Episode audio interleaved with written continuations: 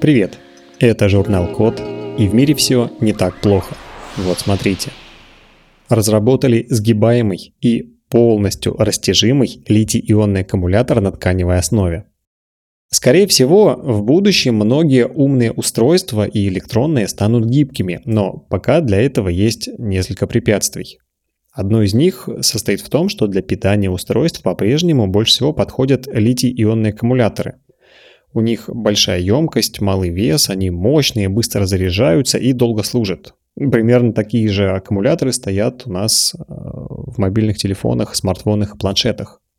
Но при этом литий-ионные аккумуляторы содержат опасный жидкий электролит, которому нужна для работы надежная жесткая оболочка. Так вот, ученые придумали такое – заменить жидкий электролит в литий-ионных аккумуляторах на проводящую серебряную ткань. Теперь при растягивании и сгибании аккумулятора серебряная ткань механически деформируется, но продолжает проводить электрический заряд, тем самым обеспечивая движение электронов-ионов внутри аккумулятора. При тестировании аккумулятор на такой тканевой основе удалось растянуть на 15% без значительного увеличения внутреннего сопротивления.